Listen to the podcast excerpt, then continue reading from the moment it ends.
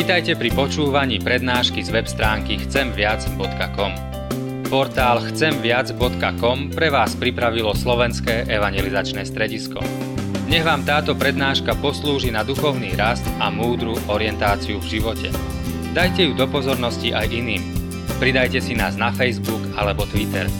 Chcemviac.com. Viac ako dáva tento svet.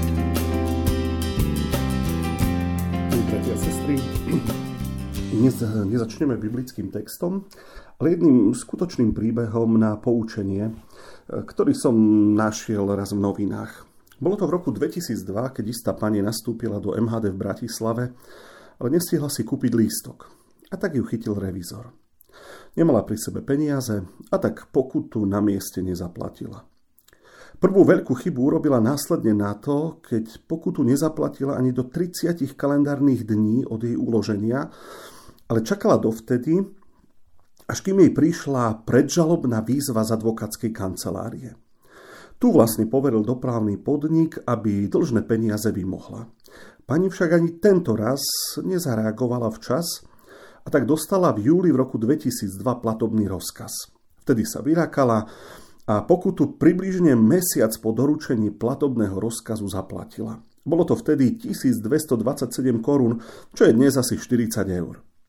Problém však bol v tom, že si poriadne neprepočítala, čo všetko zaplatenie tejto, tohto platobného rozkazu obnáša.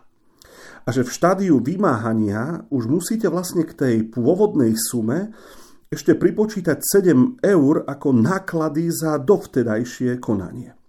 Myslela si im, že keď pokutu zaplatila, že je všetko urovnané a že ona nikomu nič nedlhuje, ale kvôli nezaplateným eurám sa jej požiadavka dostala k exekútorovi, ktorý sa jej ozval, neuveríte, po desiatich rokoch v roku 2012. A ten si k 7 eurám zarátal úroky z omeškania a trovy a zrazu z toho bola suma 263 eur plus samozrejme súdny poplatok 66 eur.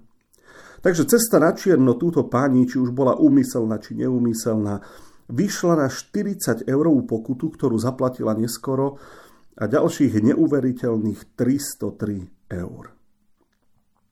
Keby ste sa ocitli v podobnej situácii, tiež by ste to asi vnímali ako takú nehoraznú krivdu a nespravodlivosť. Ako je možné zaplatiť za 16 korunový lístok, vtedy to bolo cca 50 centov, na dnešné peniaze, pokutu 40 eur a potom ešte 303 eur, je to normálne? Viete, človek robí chyby.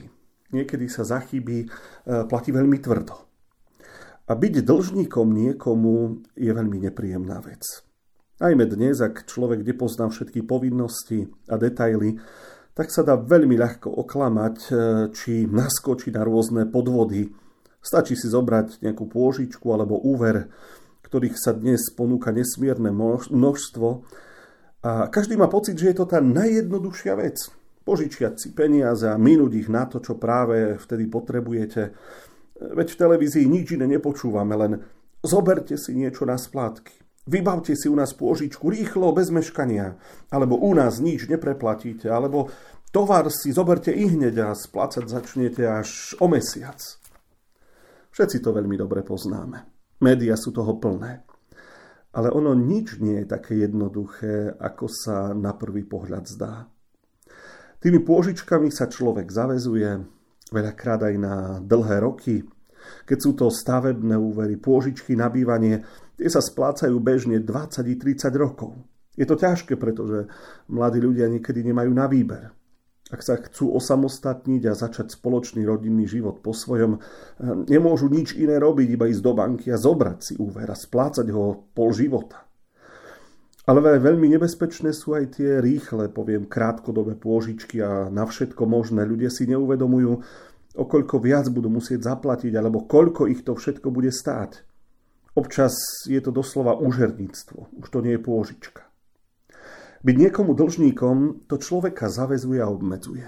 Ako keby ste neboli pánmi sami sebe. Ako by ste neboli slobodní. Je to niečo, na čo jednoducho musíte myslieť, či musíte ako si dopredu počítať. Proste príde výplata, tak to je to prvé, čo musíte oddeliť bokom a povedať, tie peniaze idú na splátku, lebo to je to najpodstatnejšie. Napriek tomu sú pôžičky a úvery a dlžoby súčasťou nášho života. A bolo to tak aj v minulosti. Pán Ježiš často takéto prípady spomínal dokonca vo svojich podobenstvách. Hovoril o pánoch, ktorí účtovali so svojimi sluhami, a tí na to prišli, že sú im dlžní ohromné sumy, potom prišiel ten moment vyúčtovania, urovnania vzťahov a dlžob.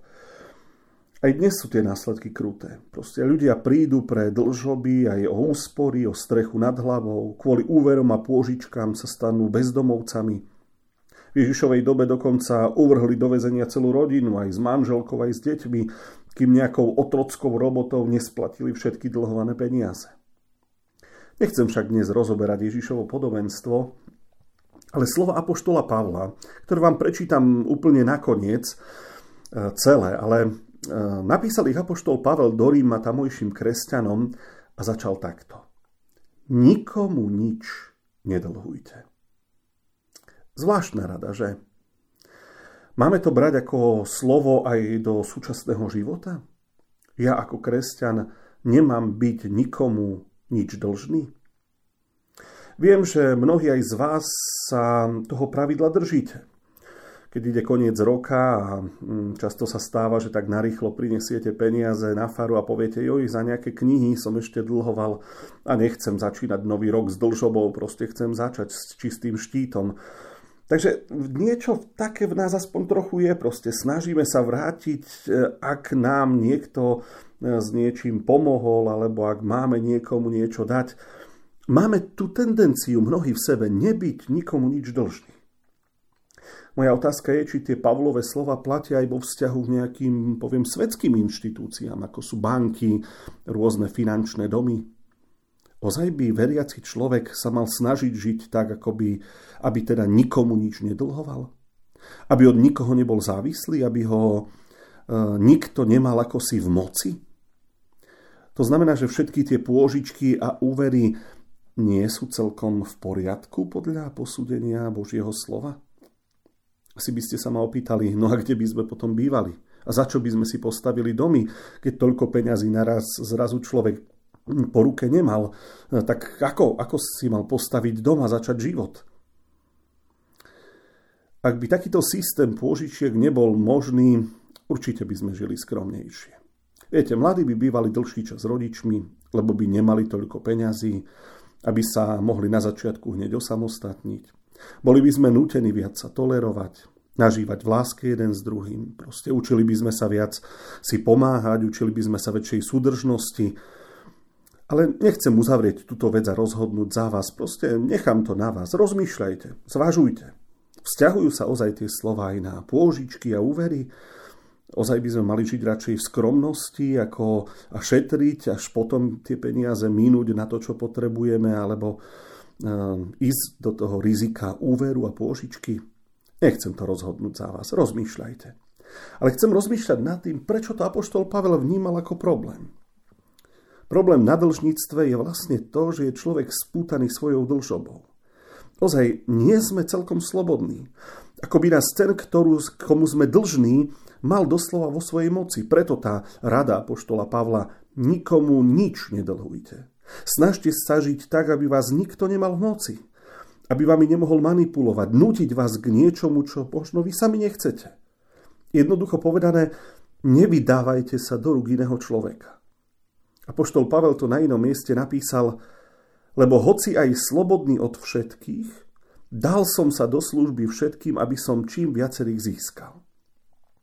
Pripadalo mi to ako taká Pavlova životná filozofia. Keď chodil po misijných cestách, tak sa živil tým, že šil stany, aby nebol odkázaný na podporu tamojších kresťanov. On proste nechcel, aby mu títo ľudia mohli vyčítať, že ho financovali, že ho živili. Nechcel byť nikomu nič dlžný. Viete, ako pokračuje ten náš biblický text? Nikomu nič nedlhujte.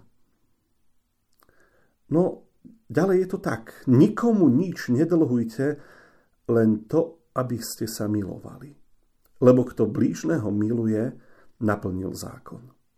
Zvláštna rada apoštola Pavla, teda nemaj žiadnu dlžobu iného človeka, len to, že mu dlhuješ lásku. Skúste si vybaviť ten pocit, keď stretnete na ulici susedu a viete, že ste si dva dni predtým požičali chlieb, lebo vám došiel, alebo kilo múky, alebo cukor a obchod bol už vtedy zavretý. A vy zrazu vidíte toho človeka na ulici a to prvé, čo vás napadne, ešte som mu nevrátil, čo som si nedávno požičal. Proste je to zvláštny pocit určitej zaviazanosti, nejakým spôsobom to človeka obmedzuje. Väčšinou po pozdrave nasleduje, joj, ja však ti ešte dlžím ten chlieb, e, zajtra, zajtra ti to vrátim. A poštol Pavel chcel, aby sme ako kresťania toto mali na mysli. Keď stretnete na ulici niekoho, aby sa vám vynorila tá myšlienka, som ti dlžný prejav nejakej lásky. Mám ti vrátiť niečo, čo ti bude milé, čo ťa má potešiť a povzbudiť.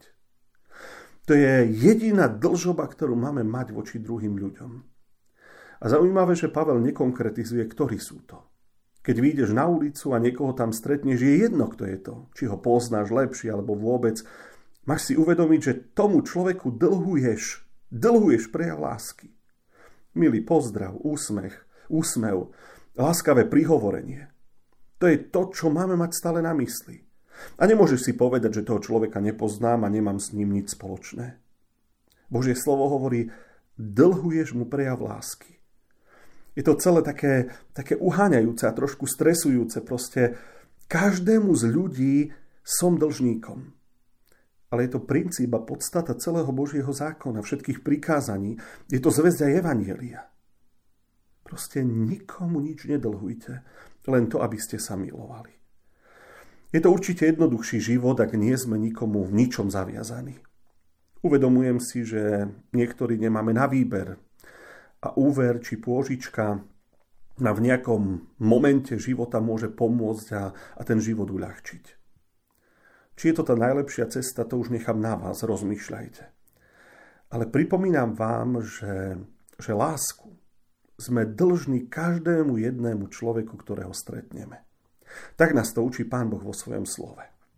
A tak nakoniec ten sľúbený biblický text, ktorý napísal apoštol Pavel, kresťanom do Ríma, eh, v liste rímským v 13. kapitole, verše 8 až 10. Nikomu nič nedlhujte, len to, aby ste sa milovali. Lebo kto blížneho miluje, naplnil zákon. Veď prikázania nescudzoložíš, nezabiješ, nepokradneš, nevydáš krivé svedectvo, nepožiadaš. Ak je aj nejaké iné prikázanie, v tomto slove sú zhrnuté. Miluj blížneho, ako seba samého. Láska blížnemu zle nerobí. Plnosťou zákona je teda láska.